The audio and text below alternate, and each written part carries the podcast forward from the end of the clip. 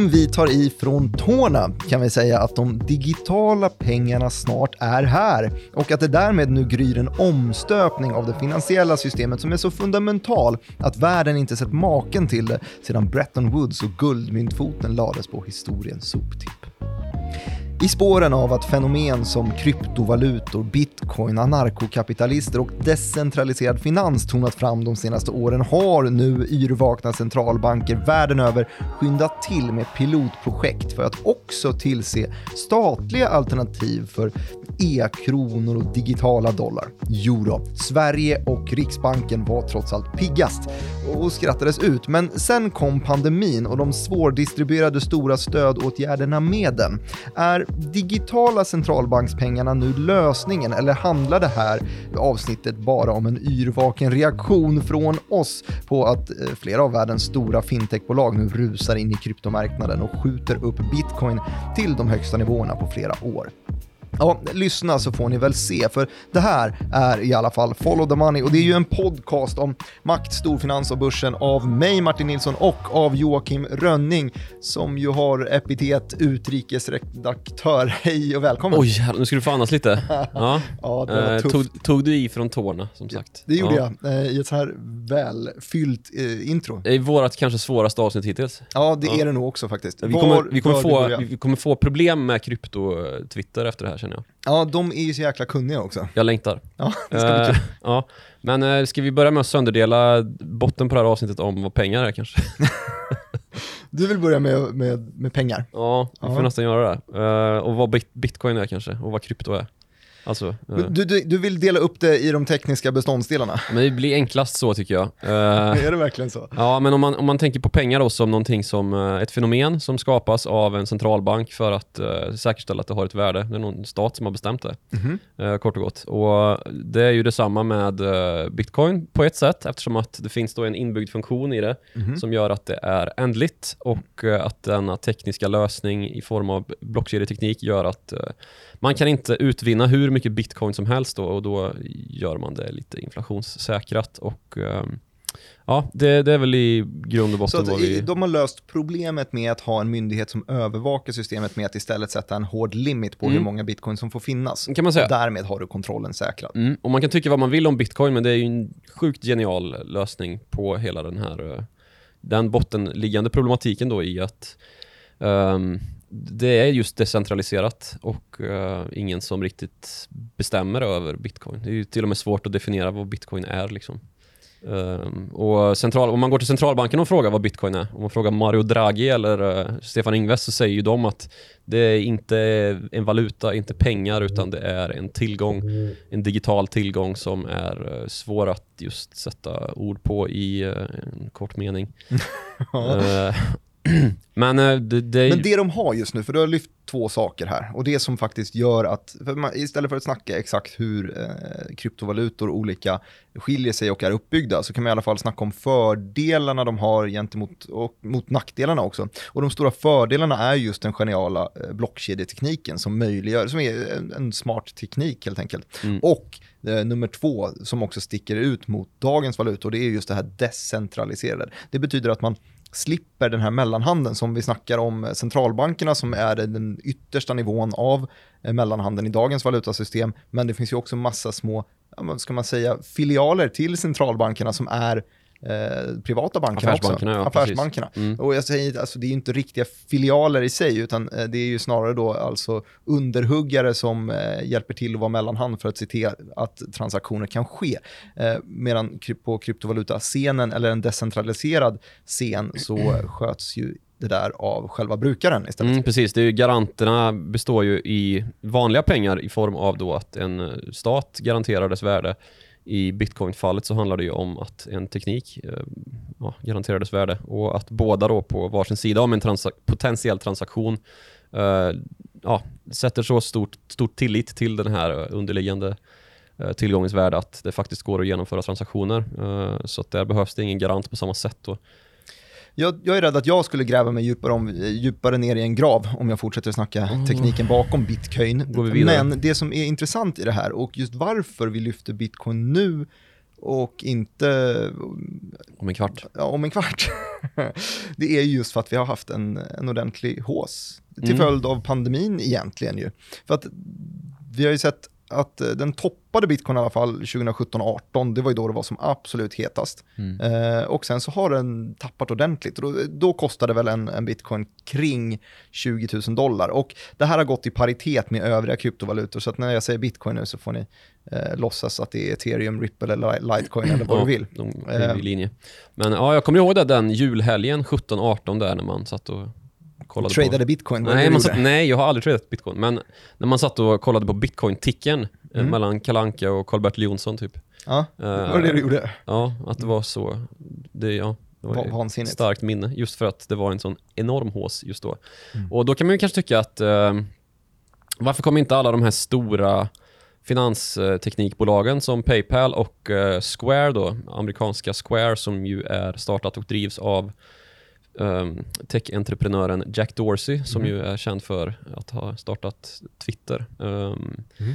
Hans finansbolag bolag gick för någon vecka sedan här in och köpte 50 miljoner dollar eh, i bitcoin-värde. Mhm. Och veckan efter då så gick Paypal ut med en liknande satsning då, att man ska kunna äga bitcoin i sin Paypal-plånbok, alltså i sitt Paypal-konto. Och det är väl kanske en sanning med modifikation då vad man egentligen äger där, att det snarare är någon form av derivat eller liksom en En exponering mot bitcoin. Ja, precis. Och att Paypal då för att kunna garantera en sån exponering behöver köpa in i bitcoin också. Så där har man väl lite grann ridit på den här håsen då för decentralisering och eh, jag vill säga att blockkedjetekniken i sig möjliggör innovation som också eh, liksom storbankerna har varit eh, å sin sida liksom eh, delaktiga i att stärka förtroendet för. Alltså JP Morgan har ju varit ute och eh, liksom basat bitcoin som fenomen men håsat bit, äh, blockkedjetekniken då som en genial möjliggörare för komplexa transaktioner. Liksom. Mm. Och att de är spårbara och gör att ehm, ja, underlättar stora transaktioner då, ehm, för allas... Så, så vad, är, vad är hönan och ägget här? Eh, för vi fick ju en, en eh, kryptohås Ja. i samband med att pandemin slog till och man tappade tron lite grann på det finansiella systemet. Ja, precis. vilket- Jag tänkte komma till det. Att man, man kan ju här säga liksom att den här, eh, som vi ramade in så eh, i tidigt i avsnittet här, att det, det är skillnad på eh, pengar och tillgångar lite grann. Mm.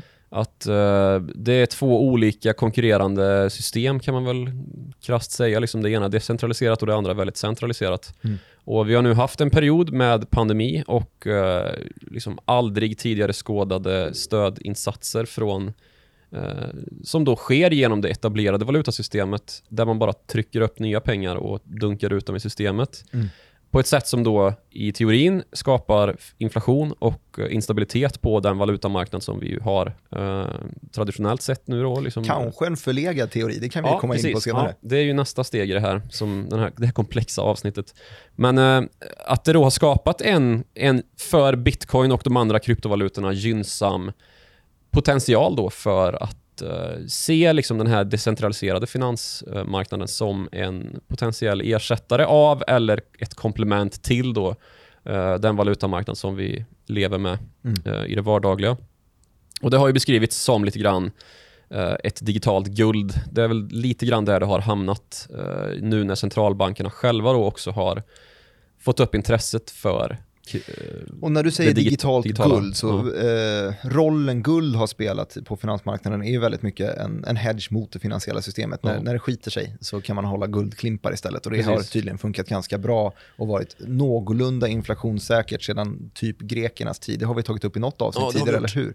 Att man kunde köpa en tåga för motsvarande peng som du köper en kostym för idag, Ja. mätt i guld. Och att det alltså har hållit i 2000 år eller så.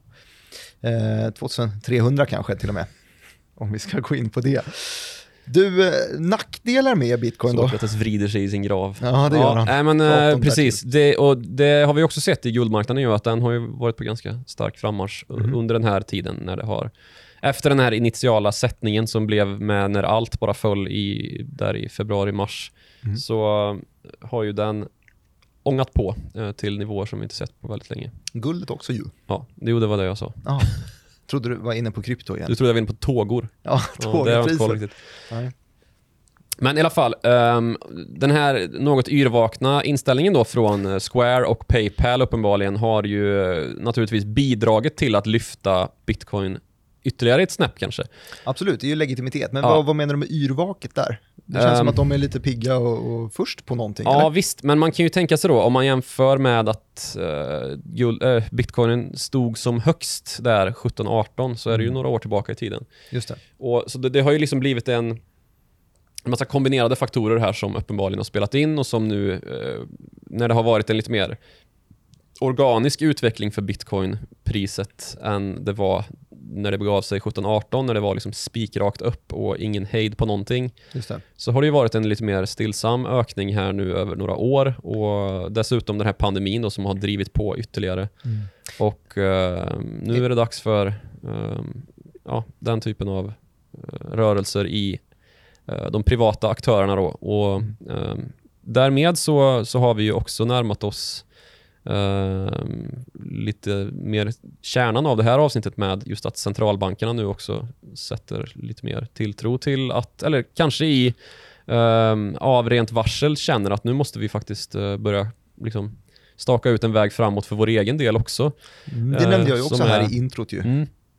Som ju är bortom liksom ehm, kontanthantering och eh, ja, men, RIX, det här eh, systemet för transaktioner mellan banker som ju eh, är en annan, ett annat verktyg som, som centralbanken, eh, alltså i Sverige då, Riksbanken, har eh, mycket att göra med såklart. Mm. Det är ju också digitala pengar fast på ett annat sätt kan man väl säga. Mm. Ehm, och Innan vi kommer dit, Okej. känner jag, innan vi kommer till e-kronan och så vidare, dansa och pausa, så tycker jag att vi ramlar in i eh, snarare lite historik kring hur det kan se ut i, i ett dollarsystem, eller i ett, i ett valutasystem. Nu, Ja, du, tänk, nu vill du prata om eh, eh, världsvaluta. men jag skulle vilja ha det som en bakgrund innan vi kommer till de nya teknikerna. Lite, Okej. Hur har det sett, herr utrikesredaktör, du som också är lite, lite historiskt lagd, ja, Ja, visst. äldre än vad jag är helt enkelt. Ja, massa fler år. Ja. Men eh, ja, eh, vi kan väl titta bakåt i historien och konstatera att eh, det finns alltid en världsvaluta. Mm. Det finns naturligtvis flera valutor som man kan handla med på världsmarknaden, men det är alltid den som är dominant ju, naturligtvis. Det följer ju av sin egen rimlighet. Men också då att den dominanta valutan ofta är väldigt dominant. Mm. Eh, och det har vi genom århundradena sett eh, följa liksom med utveckling och uh, imperiedominans. Eh, och där har vi ju de senaste 400-500 åren haft egentligen tre olika monetära dominanta eh, valutor Har det då avspeglat vilket land som har haft som har varit världens mäktigaste kan man ju säga. Mm. Eh, först och främst eh, kan man väl, man, vi kan väl börja någonstans 1600-talet då med eh, när världshandeln dominerades av det som nu är Nederländerna, som ja, det holländska Ostindiska kompaniet som Mm. seglade och handlade med gods runt, runt jordklotet. Mm. Och blev väldigt dominanta. Då var det gulden som var eh, världens mest använda valuta då. Även för sådana som, alltså icke-holländare så handlade man med gulden om man skulle Inte guldet, utan Nej, men det Gulden. betyder ju Mm. go, gulden, golden, ja, guld. Okej. Det är färgen. färgen. Ehm, och sen följde då en, liksom, man rullade ut det här eh, nederländska imperiet över världen och hade kolonier och härjade och söndrade. Och sen till slut så blev man för stora och söndrade sig själva Mm. och tappade till slut imperiemakten då till Storbritannien. Storbritannien. Eh, och då blev det pundet som var världsvalutan. Som eh, skulle tyskar handla med italienare så var det rätt stor chans att man handlade i, i bitcoin höll jag på att säga. Eh, pund. Ja. Och därefter så vet vi ju att eh, USA har varit världsdominant ungefär mellankrigstiden och framåt. Eh, Så världsvalutor, eh, de kommer upp och de faller i alla Mm. fall. Ja, precis. Det har vi ju tydligt sett liksom att eh, ja, så är det och därmed då så är ju världsmakten eh, USAs att tappa eller vad man ska säga. Mm. Ehm, och det finns väl massa teorier om när det här ska ske. mm, vi har ett intressant val nu och ett, det pratade vi om i förra avsnittet, ett Mm. väldigt rörigt inrikesläge och just den här att man eh, expanderar sin maktdominans, eh, det sker en teknikutveckling och så helt plötsligt så, så ligger världsmakten någon annanstans. Eh, tänk liksom eh, industriella revolutionen och, och Storbritannien som ju var vagga för den Mm. eh, i ungefär samtida, eller sam, ungefär samtida med att man tog över från, eh, från holländarna. Mm. Så, så har vi ju en liten spännande inramning liksom nu med eh, vad som ska ske med USA och den teknikutveckling utveckling som ju nu är eh, Industry 4.0 och eh, digitalisering, artificiell intelligens och världens största tillverkningsland är Kina. Så att eh, Så att det, det är... det är Kina vi går mot, eh, är väl alla Inte överens om. bitcoinet då? Ja, men det är ju det här som gör det hela lite intressant då, för det decentraliserade finansväsendet, som ju inte är ett väsen utan, eller just, just Det är är ett väsen, det är ett fenomen, eh, är ju inte tillhörande något specifikt land, utan eh, Men då vore det väl ganska tryggt att handla i en sån eh, valuta istället, så slipper man precis. eh, bry sig om Kan man dollar tänka. clearing och Det, sådana det där tänker jobbiga man ju också om man är eh, av den skolan, att man tycker att krypto ska, just anarkokapitalisterna tycker ju att det här är ju så här vi ska göra. Mhm. Eh, vi ska inte ha en massa myndigheter involverade, utan vi ska vara liberala, fristående människor, individer som, som bestämmer själva vad vi, vad vi ska betala med och eh, hur det ska gå till. Eh, problemet är ju att vi har rätt eh, etablerade system med länder och eh, regeringar som bestämmer över dessa länder. Mm. På demokratisk väg eller odemokratisk väg så är det ändå så världen regeras idag. Och om man då ska frikoppla betalsystemet från länderna så kräver ju det också att myndigheterna helt släpper kontrollen över betalsystemet. Och det vill inte de. Nej, och det kan vi också se liksom hur bitcoin nyttjas idag. Eh, Jag läste en inte så gammal analys över eh, bitcoinmarknaden och där hade man kommit fram till att 60% av alla transaktioner som görs i bitcoin görs ju på svart marknad för droger, eh, vapen och Ja, just det, man passar annat på. För contraband. att det finns ingen riktig myndighet som övervakar det Nej, det i finns ingen myndighet som övervakar och det är väldigt liksom, svårt att spåra. Eh, det är inte omöjligt, men det är väldigt svårt att spåra kryptotransaktioner. Så det är dagens cash istället, lite grann. Precis, det är som kontanter i Sverige. Ja, eh, som bara används av kriminella och eh, ja, bitcoin används inte så, så mycket gamlingar kanske, men eh, det, det är ju just därför, eller det är också en, en variabel som gör att centralbankerna naturligtvis nu, särskilt i Sverige, eftersom att vi är världsbäst på att eh, inte använda sedlar längre. Ja, det har gått väldigt fort känns det Ja, som. eller pappers och eh, metallpengar längre. Mm. Utan att vi, vi har ju bara liksom uh, närfältskommunikations eh, transaktioner nu för tiden. Med. Swish. Ja. Ja, Swish är ju digitalt, men eh, alltså NFC det, det är ju då den teknik som används i betalkort, kreditkort. Mm. Eh, det finns det. ju även att man kan använda det med Apple Pay och Google Pay och allt vad det heter. Mm, mobiltelefonerna och så ja. Ja, Mm. precis. Ehm, och um, ja, här någonstans så ehm, som sagt, då, det blir ju en, en fråga då om man tror att hela världsordningen ska falla ihop. eh, om man ska helt och hållet tro på bitcoin som det enda betalsystemet. Och det kanske man kan göra, men eh, ja, det, är en, det är en lite prekär inställning, eller en prekär hållning att ta också tycker jag. För att här har man ju då istället kommit något in... någonsin, men ja. Eh, Här kommer ju det in som jag stoppade dig eh, från att prata om alldeles nyss, när jag bad dig gå igenom lite historia istället, för jag Ja. ville ha lite historia i avsnittet i alla fall. Eh, Det är ju just då centralbankerna som har tagit russinen ur den här bitcoinska kakan Mm. och plockat ur blockkedjetekniken och vill skapa sina egna valutor, men motpolen till det här decentraliserade så vill de göra det ubercentraliserat istället, som Mm. centralbankerna, eh, det har man ju till och med på namnet. Ja, Eh, Skingsley och ja E-krona. precis. Skingsley var ju först med det här, Cecilia Skingsley.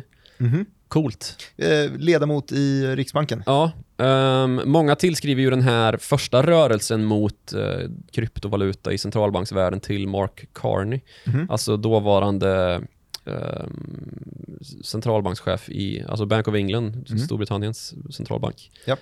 På Jackson Hole, eh, nu har vi, ska vi se om det var 2018 eller 19, jag vet inte. Jackson Hole är en stor sån här centralbankskonferens där de passar på, Fed-konferens, där de, ja. att, passar på att kommunicera eh, lite mer eh, utsvängda Ja. eh, långsiktsplaner för centralbanken. Det är som Davos, fast för nationalekonominördar. Ja. Ja. Ja. Drömkonferens är det. Ja, verkligen. Och där då så presenterade väl han idéer för att det vore ju bra om man kunde få till ett digitalt valutasystem som var också um, gränsöverskridande, alltså cross-border. Att man skulle kunna betala, istället för att använda dollar då eller någon annan världsvaluta, Mm. ehm, och skapa ett liksom friare och öppnare betalsystem som var helt digitalt. Ehm, Vad är fördelen här då? Jag, jag fattar inte riktigt skillnaden. Nej, men det är alltså att vara beroende av ett, ett, en valuta, eh, som nu då när vi är helt beroende av att ha dollarn som reservvaluta. Nio av tio transaktioner sker i På dollar. världsmarknaden sker i dollar, ja det är den klassiska sägningen. Ja. Ehm, det är ju att man förbinder sig till ett, ett lands regler också i viss mån ju. För Ja. de, de som bestämmer över eh, amerikanska valutan, direkt och indirekt, är ju amerikaner, amerikanska myndigheter, alltså Federal, Federal Reserve eh, och eh, ja, fiskala myndigheter i USA och beslut som fattas i USA får ju, eh, alltså även på andra politiska nivåer, får ju, kan, eller kan ju få konsekvenser för dollarkursen. Absolut, så att, eh, och det här i kombination med då att ett penningsystem byts ut väldigt mycket långsammare än ett politiskt system gör Ja. att man är sårbar Precis. för eh, politiska skiften i Ja. USA, men man kan inte frångå dollarn lika Nej, snabbt och som det jag tror att liksom Mark Carney såg var att så här, oj, nu börjar vi närma oss ett kinesiskt, eh, inte liksom i, med, med sto, stora snabba steg, men att vi närmar oss ett kinesiskt penning, eh, liksom eh, en kinesisk penningdominans, Mhm. eh, där eh, yuangen, eller yangen då blir en eh, dominerande valuta. Mhm. Eh, och den som kontrollerar det är ju en diktator. det är ju en diktatur, Kina Exakt, och då vill man inte riktigt hamna i det. Nej, det är ju en prekär ställning att handla, hamna i som eh, hela västvärlden eh, naturligtvis har visst varsel för då. Mm. Och som sagt, det är liksom inte nära förestående att vi plötsligt kommer vakna upp och eh, liksom kolla på kursen för eh, yuangen eller eh, renminbi som den också kallas. Mm. Men eh, det är ju liksom också någonting man eh, gärna trycker på från Riksbankens håll när bankerna som naturligtvis känner sig helt liksom överkörda av de här dumma idéerna om att man ska starta en jävla e-krona eh, och försöker lösa ett problem som inte finns. Liksom. Eh, att det händer mycket, alltså säger Riksbanken i, liksom, i svaromål då att det händer ju mycket i världen som vi inte liksom vet ännu. Mm. Och det finns en sårbarhet i att vi har ett betalsystem som totalt domineras av två amerikanska eh, liksom kreditbolag som heter Visa och Mastercard. Ehm, och att liksom alla de här privata initiativen eh, ju har blivit fullständigt dominanta i betalsystemet. Eh, Riksbankens hållning eller Riksbankens roll har varit att mer övervaka och garantera eh, någonting som man inte överhuvudtaget eh, det, längre ju- riskerar att vara med och utveckla. Liksom. Här får vi Eh, faktiskt komma tillbaka till eh,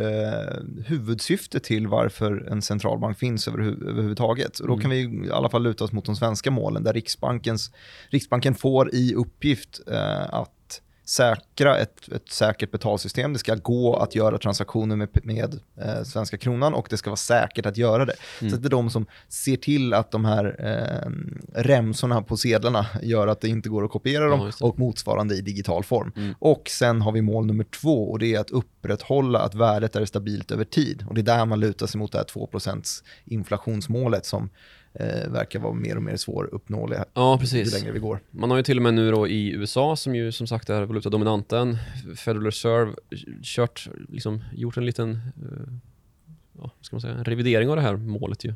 Ja, i USA ja, Mm. absolut. Eh, från att man har siktat på att man ska nå eh, 2% hela tiden eh, så ska man istället nå 2% som ett medelvärde över tid. Mm. Vilket betyder helt enkelt vara ett annat sätt att kunna vara lite mer eh, Expansiv. Ja, expansiv. Ja.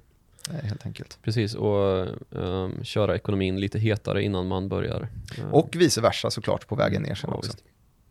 Ja, vart landar vi med eh, Ja, den jo men det här var ju då, eh, de, när jag ville komma på, på de här två stycken eh, målen som Riksbanken ska uppfylla, så ville jag snacka om då säkerheten, det här med att man inte ska kunna förfalska och att man ska kunna betala med det. Mm. Det är ju det en digital e-krona då eh, uppfyller på ett ganska snyggt sätt antagligen. För att nu har tekniken kommit så pass långt att det är det mest säkra alternativet. Eh, och då vill man vara lite pionjärer här också. Eh, Ja. Vi som är ett digitalt samhälle. Precis, det är coolt tycker jag. Att Riksbanken är så, i, liksom, så långt fram i startgroparna i alla fall. Mm. Samtidigt som många andra central- centralbanker där ja, man kanske inte har samma tekniska savviness som Cecilia Kingsley eh, ligger lite längre bak då.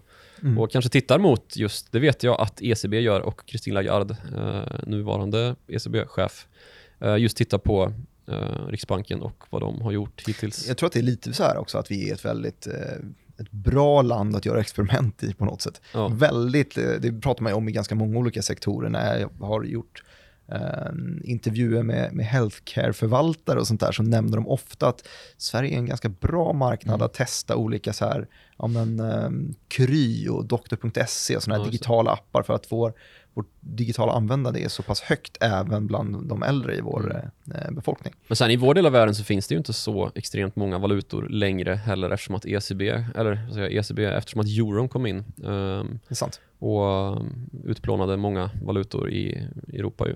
Ja, så du menar att de valde bara Sverige för att det finns men- det bara ja, vi, vi det- danskarna Nej men det gjorde väl att kvar. vi kunde vara tidiga då eh, eftersom att Tyskland inte kunde starta ett eget liksom, eh, litet projekt och Mm. testa D-marken digitalt. Eh, det får man ju göra centralt från, från ECB då, och det kanske är lite trögare eh, beslutsgång där. Mm. Ja, vad vet jag. Men eh, Men du, det här, vi fick i alla fall ett bevis på, eller vi fick i alla fall en liten knuff i e, eller digitala valutor-riktningen Ja, i, samband hela med pandemin. diskussionen, precis. Den flyttade ju fram positionerna ganska rejält när vi hade, eh, ja, pandemin kom, eh, kom oss på halsen och vi fick, eh, ja men allt mer problem har det ju liksom utkristalliserat sig vad det gäller att distribuera de här enorma stödpaketen som ju har skjutits ut från från alla möjliga håll i eh, världsekonomin för Mm. att liksom, lindra effekterna av pandemin. Eh, och de problemen består ju i eh, admin, liksom, administrationsstök. Att få ut pengar dit de ska, eh, dit de faktiskt är ämnade att och, och liksom hamna. Mm. Ehm, och, och det har ju liksom eh, bankerna pratat mycket om, liksom att vi kan inte administrera det här. Vi kan inte hantera så här stora belopp till så här många, för vi måste göra våra liksom, kreditprövningar och vi måste ehm, liksom ha system för att det här ska kunna fixas och det har vi inte för att det är Även inte alltid pandemi. idén om helikopterpengar är genial, eh, tycker vissa, så har alltid mot grejen varit, ja jo men även om vi får igenom det här, även om vi klubbar igenom det, så finns det ingen infrastruktur att faktiskt göra det. Vadå, Nej, ska vi... alltså som i USA då, där använder man ju sig av postverket, liksom, eller posten liksom. Man fick skicka ut checkar till befolkningen. Och Ja, det landade ju också i rätt lustiga eh, händelser i form av liksom den här gubben som varit död i 13 år fick en check liksom. Och, Ja, men en, en kompis som flyttade från USA 2017-18 eh, har inte varit där och tänker inte återvända, fick plötsligt ett Trump Economic eh, Relief Impact package. Payment Ja, precis. på Ja. 1200 dollar. ja, gött. Ja, tackar. Ja. Sen Ehm. kanske man blir återbetalningsskyldig, jag vet inte hur det Ja, gick det med tror jag inte. Nej, men det, just det här att det blev en sån enorm liksom, eh, eh, f- störtflod av stödkapital som skulle riktas ut till befolkningen och till företagare, eh, ännu viktigare kanske. Och eh, pengarna nådde inte fram. Liksom. Det, det var helt, helt hopplöst att, att komma ut med betalningarna. Och då var det ju många som eh, tänkte och debatterade för att alltså det hade ju varit mycket bättre om centralbanken kunde bara liksom trycka på enter och så händer det något på varje persons konto. Ja, men vad behöver vi för det då? Ja, men kanske ett personkonto för varje medborgare i centralbanken. Mm. Eh, Så sådana idéer har ju fått väldigt mycket luft under vingarna under den här pandemin. Här ramlar vi in i ett sånt här territorium som vi har valsat kring förut också, just skillnaden mellan eh, finanspolitik och penningpolitik ju. Mm. Eh, för att nu slänger vi oss med begrepp som att det vore ju nice om centralbanken bara kunde fixa Ja, det. det är helikopterpengar och hit. Och, Exakt, ja. och det är ju egentligen skillnad på det här. Ja. I och med antingen är det staten som gör någonting och lägger upp det i sin budgetpost och skickar ut det, eller så är det centralbanken som gör det.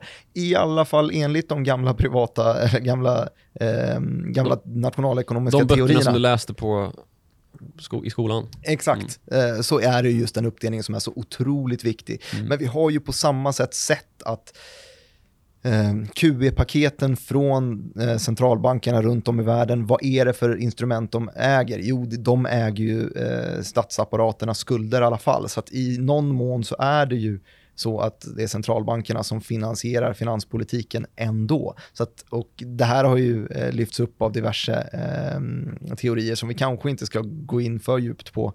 Eh, modern penningpolitisk teori, MMT. MMT. Modern Monetary Theory. Ja, men det är ju sjukt spännande och det, för att MMT ska, eh, ska vi måste ändå gå in här alltså. Det blir det Ja, rörigaste sorry. avsnittet någonsin. Ja, men ja, vi måste fan gå in här. Och Okej. MMT då, det är ju den, den skola som eh, många pekar till. Det är lite grann det här vi har liksom gått igenom nu i lite kortare ordalag. Vad som har hänt efter pandemin och just problemet med att distribuera pengar till medborgare. Eh, och den här debatten slash konflikten om vad är det vi pratar om här. Är det här verkligen men, eh, penningpolitik eller är det egentligen finanspolitik? Mm. Någonting som eh, var ganska glasklart tidigare att, ja men vad stod det i dina böcker? Vad var eh, helikopterpengar egentligen? Var det liksom ett... Ja, men helikopterpengar enligt då, det var Milton Friedman som, Mm. som myntade det där ju, så... Eh, Kanske ska berätta vad helikopterpengar är för de som har ja, glömt. eh, för de som har glömt det så är då helikopterpengar, det, är, det hör man nästan på ordet och det var tanken då här att en centralbank, alltså helt fritt kopplat från det finanspolitiska systemet, helt fritt kopplat från politiken, eh, fyller upp en helikopter med massa pengar och sprider ut över staden och så kan, illustrerar man då med den här bilden att folk kan bara gå och plocka upp pengar från gatan. Och på så sätt ska man då alltså stimulera ekonomin, för då plockar man upp en sedel från trottoaren och går in i närmsta butik och handlar för. Mm. Alla, Det var alla liksom- plockar upp en varsin sedel ska man ju tillägga. Det är Ja, exakt. solidariskt det här. Ja, väldigt, väldigt solidariskt. Och det här var ju då en idé om Ja. he- helikopterpengar. Och sen så har det här då eh, exemplifierats genom, eh, ja men Hongkong var väl först ut Mm, här var i pandemin att, eh, att göra samma sak. Men, Motsvarande men, 10 000 spänn per skalle typ. ja, och då i den här debatten så har ju eh, eh, traditionellt skolade ekonomer har i alla fall påpekat att ah, hörni, det där var inte riktigt det Milton Friedman menade med helikopterpengar för att det får ju inte vara finansierat av staten om det ska göra det för då kommer det belasta en budget. Och så fort det belastar en budget så betyder det att det kommer komma skattehöjningar i framtiden för att eh, kompensera det här. Och då kommer in, folk välja att ta upp pengen från trottoaren och spara den snarare än att konsumera den. Och då stagnerar ekonomin och då får den motsatt effekt istället. Eh, så det är där man skiljer på det. Men den här MMT-teorin istället som allt fler pratar om eh, slår ihop det här istället och säger att nej, det är inte så pass enkelt som att eh, staten är ett företag vars intäkter är skatteintäkter, utan det är mycket bredare än så. Eh, just för att man, man stimulerar och det finns ett ett, eh, ett tajtare samband med centralbanken än vad man tidigare har tänkt. Eh, De ruckar helt enkelt på de här gamla uppdelningen mellan finanspolitik och eh, penningpolitik. Mm. Ja, Jag kommer ihåg när jag satt och läste på, alltså, eller jag satt och tittade på Schweiz um, räntebesked någon gång i, i våras här. Och det var då precis när jag hade läst en artikel om just det här då, Milton Friedmans idéer och att det, det hade blivit en missuppfattning då, Mm. eh, hävdade artikelförfattaren. Eh, och då Jordan, som han heter, ordföranden i Schweiz eh, centralbank, sa att nej, det där med helikopterpengar, det är framförallt en fiskal åtgärd, alltså någonting som inte centralbanken har så mycket att göra med. Så eh, det- den där, den där debatten har ju svängt och numera pratas det väl snarare om eh, helikopterpengar som en, eh, ja, som var det, Men det är ju en gemensam åtgärd. ja precis, det är det vad det är. en, en dubbel åtgärd. Eh, en, en, en åtgärd. För vem är det som köper statens statsobligationer när de behöver finansiera sig? Jo, men det är centralbanken i alla fall. Ja. Så det, det väl, har väl blivit, blivit lite av en icke-diskussion, lite som det här vi fick skit för i Svenska nyheter med svart svan, att det var ju snarare, kanske inte var en svart svan, eh, covid-19, eftersom att det var ju många som hade sagt att det här är ju en risk för pandemi, liksom, eh, kan ju drabba världsekonomin. Men att man började prata om det som någonting väldigt of, liksom, svårt att förutsäga snarare, och, och Ja. att det blev en begreppsförvridning där som kanske var... Språk förändras, Ja, de är levande. det skrev jag min C-uppsats om Härligt. på Den vill jag inte läsa. Nej, det slipper du. Jag vill Eh, istället höra om fortsättningen på det här. Ja, eh, nu har vi väl kanske gått förbi eh, delar av centralbanksdiskussionen här känner jag. CARES Act som den hette i USA då som var... Ja, men de här checkarna som kom på villovägar. Ja. Ja. Och nu när man då bäddar för en ny vända, nu ser det väl inte ut att bli någonting innan amerikanska presidentvalet i USA, som sagt. Men eh, det kommer väl säkert komma efter valet Mm. en rejäl eh, dos till med stimulans då från... Eh, Som eventuellt inte är helikopterpengar, som, ungefär som samma. eventuellt är helikopterpengar. Ja, just det. så eller det inte. Eh, men den, och den ser väl ut, och den checken ser väl ut att kunna bli dubbelt så stor som den första. Mm. Eh, 2400 miljarder dollares På trottoarkanten. ja, på trottoarkanterna.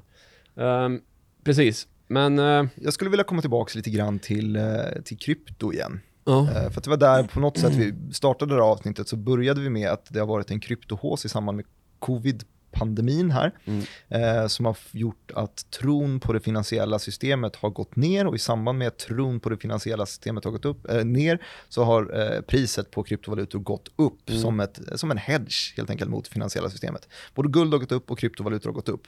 Och sen så gick vi vidare och sa då att eh, pratade om lite historiken kring dollarsystemet och sa att det är, de är, har hittills varit ganska ändliga. De har fått leva i 100 år lite drygt, eh, kanske lite mer till och med.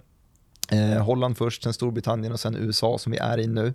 Det eh, politiska, vad säger jag, det penningsystemet som vi är i just nu. 9 av 10 Ja, transaktioner det sker i dollar. dominant, den dominanta världsvalutan heter dollar. Så heter det. Sen så ramlade vi in på centralbanker och pratade om att eh, Cecilia Skingsley, riksdags, riksbanksledamoten, eh, var bland de första med att eh, föreslå e-krona blev lite utskrattad. Ja, och sen så har Carney Ja. och IMF liksom tagit efter eh, och verkligen förespråkat att ah, jo, men det här med en digital typ e-krona är inte Ja. så dumt alternativ just för eh, precisionen i hur man kan använda det som en, eh, med en penningpolitisk stimulans. Precis, man trycker på enter en gång istället för... Istället för att köpa statsobligationer så kan man ju då faktiskt ge eh, direkt in i fickan på dess medborgare. Ja, och det Mm. finns ju andra trender som går liksom mot den här, eh, just, vi, vi har inte ens nämnt hur enorma de här stödpaketen fiskalt nu också har varit och att liksom, om man jämför med krisen 2008, Mm. finanskrisen, så var ju liksom de stora or, alltså internationella eh, organisationerna som, som sysslar med liksom skulder och eh, att liksom eh, hantera kriser i världsekonomin. Alltså IMF och Världsbanken, kanske framförallt om jag tänker på. Mm. Eh, om man tittade på deras senaste möte så var ju liksom det var oerhört tydligt att sättet man ska ta sig ur den här krisen, eller sättet som IMF och Världsbanken vill att världens länder ska ta sig ur den här krisen, Mm. Det är ju ett och samma. Och det är det rakt motsatta, alltså 180 grader eh, skillnad jämfört med 2008. Vad menar du då? Hur, hur sig det? Spendera. Alla stater uppmanas mer Var det inte så frankt. 2008? Då? Nej, absolut inte. Då var det ju sp- spara till döds liksom. Okej. Då var det ju svångrem på allt. Mm. Nu är det alltså släng pengar omkring er.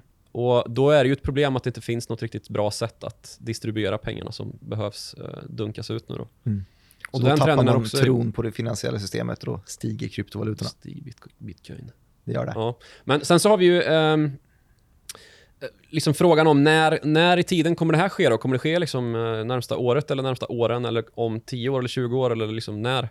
Eh, och jag tror väl att svaret på den frågan är ehm, när det kommer ett tillräckligt bra alternativ ehm, i form av då en leverantör, en teknikleverantör som ehm, kan tillföra det här systemet till centralbankerna på ett sätt som är tillräckligt trovärdigt. Eh, och den lösningen har inte kommit än. Jag tror inte vi är tillräckligt långt fram i liksom, varken beslutsprocess eller eh, teknisk innovation för att säkerställa en sån produkt än. Mm. Eh, men det pågår ju liksom huggsexa om de här kontrakten som eh, eh, alltså Riksbanken är ju redan nu, har ju redan varit ute med upphandling. Liksom. Mm. Där har vi ju en teknisk plattform på G.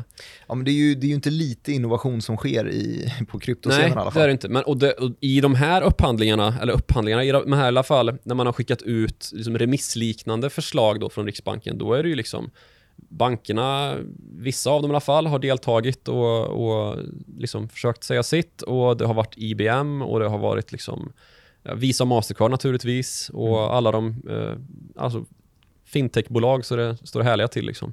Mm. Så det finns ju gott om storbolag som försöker komma in här och liksom skapa en centralbanks swish, eller vad man ska säga. Mm. Eh, som ju också är ett, ett lysande exempel på hur de privata aktörerna faktiskt äger betalmarknaden idag. Mm. Eh, för Swish ägs ju av de svenska bankerna gemensamt. Ehm, och I Men- konkurrens då med Visa och Mastercard kan man säga. Men det här är ju faktiskt också ett problem, det här just att eh, makt är pengar och eh, pengar är makt, var det Mm. väl du som sa eh, ungefär i, i något av våra, Självklart.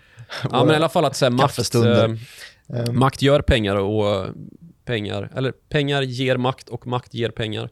Ehm, Ja, men det och- finns en ganska tydlig relation där. Ja, Eh, och att liksom, ma- makt kan förstärkas av pengar också. Och det, det har vi ju sett eh, i USAs fall, om vi ska ta det allra mest liksom, eh, realtidspolitiska, så har vi ju alla dollarsanktioner som ligger som ett täcke över vissa länder och vissa eh, liksom, fula aktörer i eh, världsmarknaden. Framförallt i Ryssland, Venezuela, Iran. Det kastas ju sanktioner högt och lågt hela tiden eh, mot aktörer som USA inte vill liksom, eh, ge tillträde till de öppna marknaderna. Och det är det ju US- USA som bestämmer och där kan man ju debattera liksom, om är det rimligt att ett land sitter på den makten att kunna stänga ute någon från världsekonomin? För det är ju det fa- faktiskt man har makten till. Ehm, och det här är ju, intressant diskussion eh, som man kan det hålla talar ju separat. då för en decentraliserad eh, valuta. Ja. Men det talar samtidigt mot att en decentraliserad valuta skulle accepteras av resten av det ekonomiska systemet. Precis. För det såg vi ju inte minst när, eh, när Facebook försökte sin variant. Och det får man väl säga nästan är nedlagt nu, På eller? tal om liksom, eh, eh, privata aktörer som inte riktigt har nått fram. För det där var ju ett exempel på en... Alltså Facebook Libra ska vi kanske gå igenom i grund och botten först. Att det är då Facebooks försök att starta en eh, stablecoin. En, en, inte en krypto, eller ja, en kryptovaluta är det väl, men det, det har ingenting med liksom, eh, blockkedjeteknik att göra. Utan det är då en, en eh, digital valuta som eh, Facebook äger eh, i någon mån och då garanterar eh, på sätt och vis och då som kan nyttjas i eh, Facebooks ja, plattformar. Och Facebook äger ju även eh, WhatsApp bland annat, världens största meddelandeapp. Eh, Messenger som ju är världens näst största meddelandeapp, eller kanske WeChat eller Mm. någon av de här kinesiska apparna eh, har kommit om. Men det är i alla fall ehm, som en Swish-tjänst då som man ska kunna använda eh, med Facebook Libra när man handlar med grejer på Jag kommer ihåg att jag kände att det här, det här är ju hur, det här, vad jag vill ha det här. Gud vad bra. När, ja, när, jag, när jag läste om det första gången. Ja. För jag tänkte då att när man har varit på semester, det var man ju innan det var pandemi, då jag var ju det ett fenomen. Ja, då var man på semester ibland och så kanske man eh, eh, käka middag eller hade en utekväll med någon kompis som bodde i ett annat land och sen så när kvällen var slut och man hade rest hem så skulle man bara swisha kompisen så insåg man att nej just det, swish är bara lokalt, hur funkar det här? Och så fanns det inget smidigt sätt att eh, överföra pengar från eh, Sverige till Tyskland eller vad man nu har varit. Eh, och då insåg man att ah, vad många problem det skulle lösa om allting bara kunde ske över Facebook-chatten istället, om man kunde Mm. swisha därigenom. Men sen föll det där, varför då? Därför att eh, Facebook har miljarders med användare och att eh, själva idén på att upplåta ett betalsystem för dessa miljarders användare som styrs av en privat aktör som har eh, Alltså det, det blir en flytt från nationalstater till en privat aktör i alldeles för stor skala då, när man sitter på både tillgången och garan- agerar garant för värdet samtidigt som man eh, ja, men äger hela transaktionssystemet, liksom. Eh, hela ekosystemet. Det var lite eh, illa timing också efter att eh, det var väl ungefär samtidigt som de försökte trycka igenom det här som de frågades ut Ja, för men- påverkan i, i politiska val och så Inte vidare. riktigt, det var väl när man, nästan så här att man hade lagt det till handlingarna, eller det kanske man inte har än, men man har ju fått betala sina böter liksom för Cambridge Analytica-skandal och allt vad det har varit. Och det är ju ett utskällt bolag just vad det gäller användaruppgifter. Liksom. Mm. Och att då dessutom ehm, liksom jobb, jobbat med att få sina användare beroende genom att följa deras liksom, apprörelser och eh, alltså mängden användardata som används på ett ganska så sätt som är ganska äckligt och som går verkligen att ifrågasätta. Mhm. Kombinerat då med hela den här penningpolitiska um, liksom hävstången som, som Facebook skulle kunna få och även hota liksom dollardominansen och eh, dessutom det egna landet, alltså USA, det är ju ett amerikanskt bolag, herregud. Mm. Så det sa sig ju självt att Facebook har ju inte gjort hemläxan här. De är ju helt ute på hal is liksom. Mm. Och um, det var ju, alltså i grund och botten var det ju helt orimligt. Det var ju alla, um, liksom både fi, eh, finansministrar och centralbankschefer rörande ense om att det här går liksom inte. Glöm det här. Mm. Ehm, de upprättade väl någon typ av licens i Schweiz då för att få ha Libra-bolaget där. Alltid Schweiz, alltså. Ja. Eh, och där fick de väl någon typ av initialt grönt ljus, men det här projektet är ju satt på paus och jag har väldigt svårt att se att det här ska liksom vakna ur sin grav. Just för att liksom, det är ett privat bolag och ett privat bolag ska sitta på ett ekosystem av valuta som hotar Ja, vad var det Frankrike sa när, det finns väl något klassiskt uttalande att eh, går det här igenom då tar vi Facebook server fysiskt och kastar ut dem Ja, bara. ja, precis. Bruno Le Maire var ganska eh, tydlig vad det gällde, um, alltså finansminister i Frankrike, om Mm. vad liksom Frankrikes, eh, eller Facebooks ställning i Frankrike skulle drabbas av om Och det här är ju på något sätt man drog igenom det här. eh, piken av motsta- sta- motståndet mot en, en decentraliserad valuta. Nu är det inte den här decentraliserad om Facebook skulle väga den, men Nej. det skulle i alla fall inte vara centraliserad till det traditionella systemet. Nej, Så den skulle det är ju i alla vara- fall motståndet mot ett skifte. Ja, och den skulle ju dessutom liksom vara ett... eh, alltså vi pratar om att Paypal kör någon sorts derivatlösning på, på sin bitcoin. Mhm. Eh, ja, om man har ett konto i Paypal så är det kanske inte riktigt bitcoin man äger utan någon sorts liksom, produkt som, som handlas som Ja, bitcoin. det är en bit- bitcoin tracker typ. Ja, typ. Ehm, och det, det är då samma idé med eh, Libra, att det skulle bestå av en, alltså värdet skulle baseras på ett snittvärde av en korg av världsvalutor då liksom. Just det. Ehm, dollar, euro och så vidare. det. Det låter ju ganska stable i alla fall. Ja, det gör det väl. Stabilt. Och så, så långt var det väl också lite konstigt liksom att okej, ni, ni ska hota att slå ut hela världsvalutasystemet, men också baseras på världsvalutasystemet. kan man väl fundera lite på. Nej, men tydligt i alla fall att uh, Facebook inte hade på fötterna när man stövlade in i den, uh, ja, vad ska man säga, uh, penningpolitisk, finanspolitiska härd som man gjorde.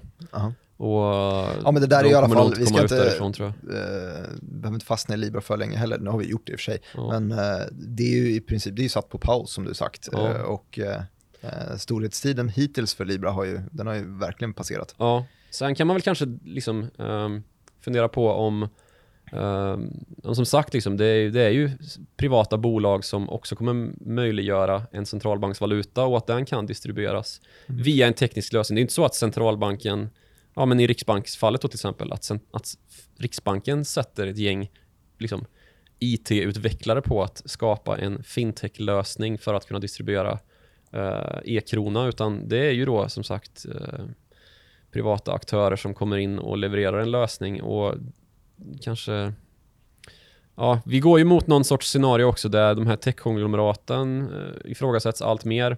Eh, vi har nu en process som har startat i USA om att eh, i, ja, men i extremfallet till och med bryta upp Google. Mm. Eh, Det är exakt samma diskussioner som pågår kring Amazon, Facebook, ja, kanske inte Apple lika mycket, men det här är ju liksom bolag vars aktier närmast ska betraktas som fonder för att de har så många grenar i verksamheterna under de underliggande verksamheterna. Mm. Eh, och att eh, ja, men på ett, ett likvärdigt sätt som skedde inom järnväg och inom olje eh, infrastruktur och oljebolag Mm, i USA skedde, ja precis, sked, har skett tidigare. Mm. Att liksom, man kan inte äga både sin plattform och ehm, ehm, En valuta. Nej, men och liksom konk- alltså, använda, använda data för att konkurrera ut produkter som saluförs på den egna plattformen. Nej. Det blir ju Eh, sjukt liksom. När företagen blir för stora så att det hämmar innovation, då måste Ja. de brytas upp Exakt, i alla ja. fall, teorin bakom det. Ja, Eh, Joakim, vi har pratat länge. Har vi sagt någonting av värde idag det tycker egentligen? jag. Men det är Visst lite ett utbildande avsnitt tycker jag, för det här är ju komplex materia. Man kan inte säga så mycket säkert, man kan mest spekulera och resonera.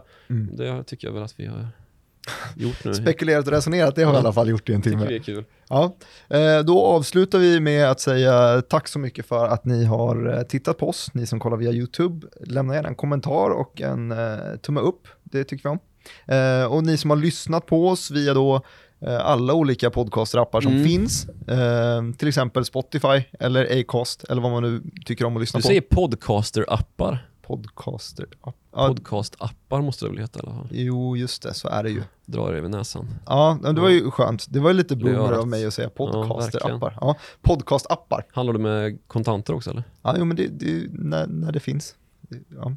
Eh, ni i alla fall, som lyssnar, eh, nu blir det ett hackigt avslut och det är eh, Joakim mitt fel. Rönnings fel. Följ Martin Nilsson på Direkt-Martin på Twitter. och följ Joakim Ronning på Twitter också. Ja. Och Och mejla till oss. mejla till oss. Vill du säga? Uh, followthemoney.direkt.se kan man mejla. Och då kan man mejla till exempel uh, avsnittsförslag. Mm. Det här är förmodligen vårt mest önskade avsnitt. Så är det, så är det. Gå lite djupare in i krypto och... Ja, det finns mycket, många som vill höra om krypto. Ja. Eh, hoppas att ni blev nöjda och blev ni eh, missnöjda så får ni höra av er också. Eh, tack så mycket för att ni hängde med, nu stänger vi av. Hej då! Hej.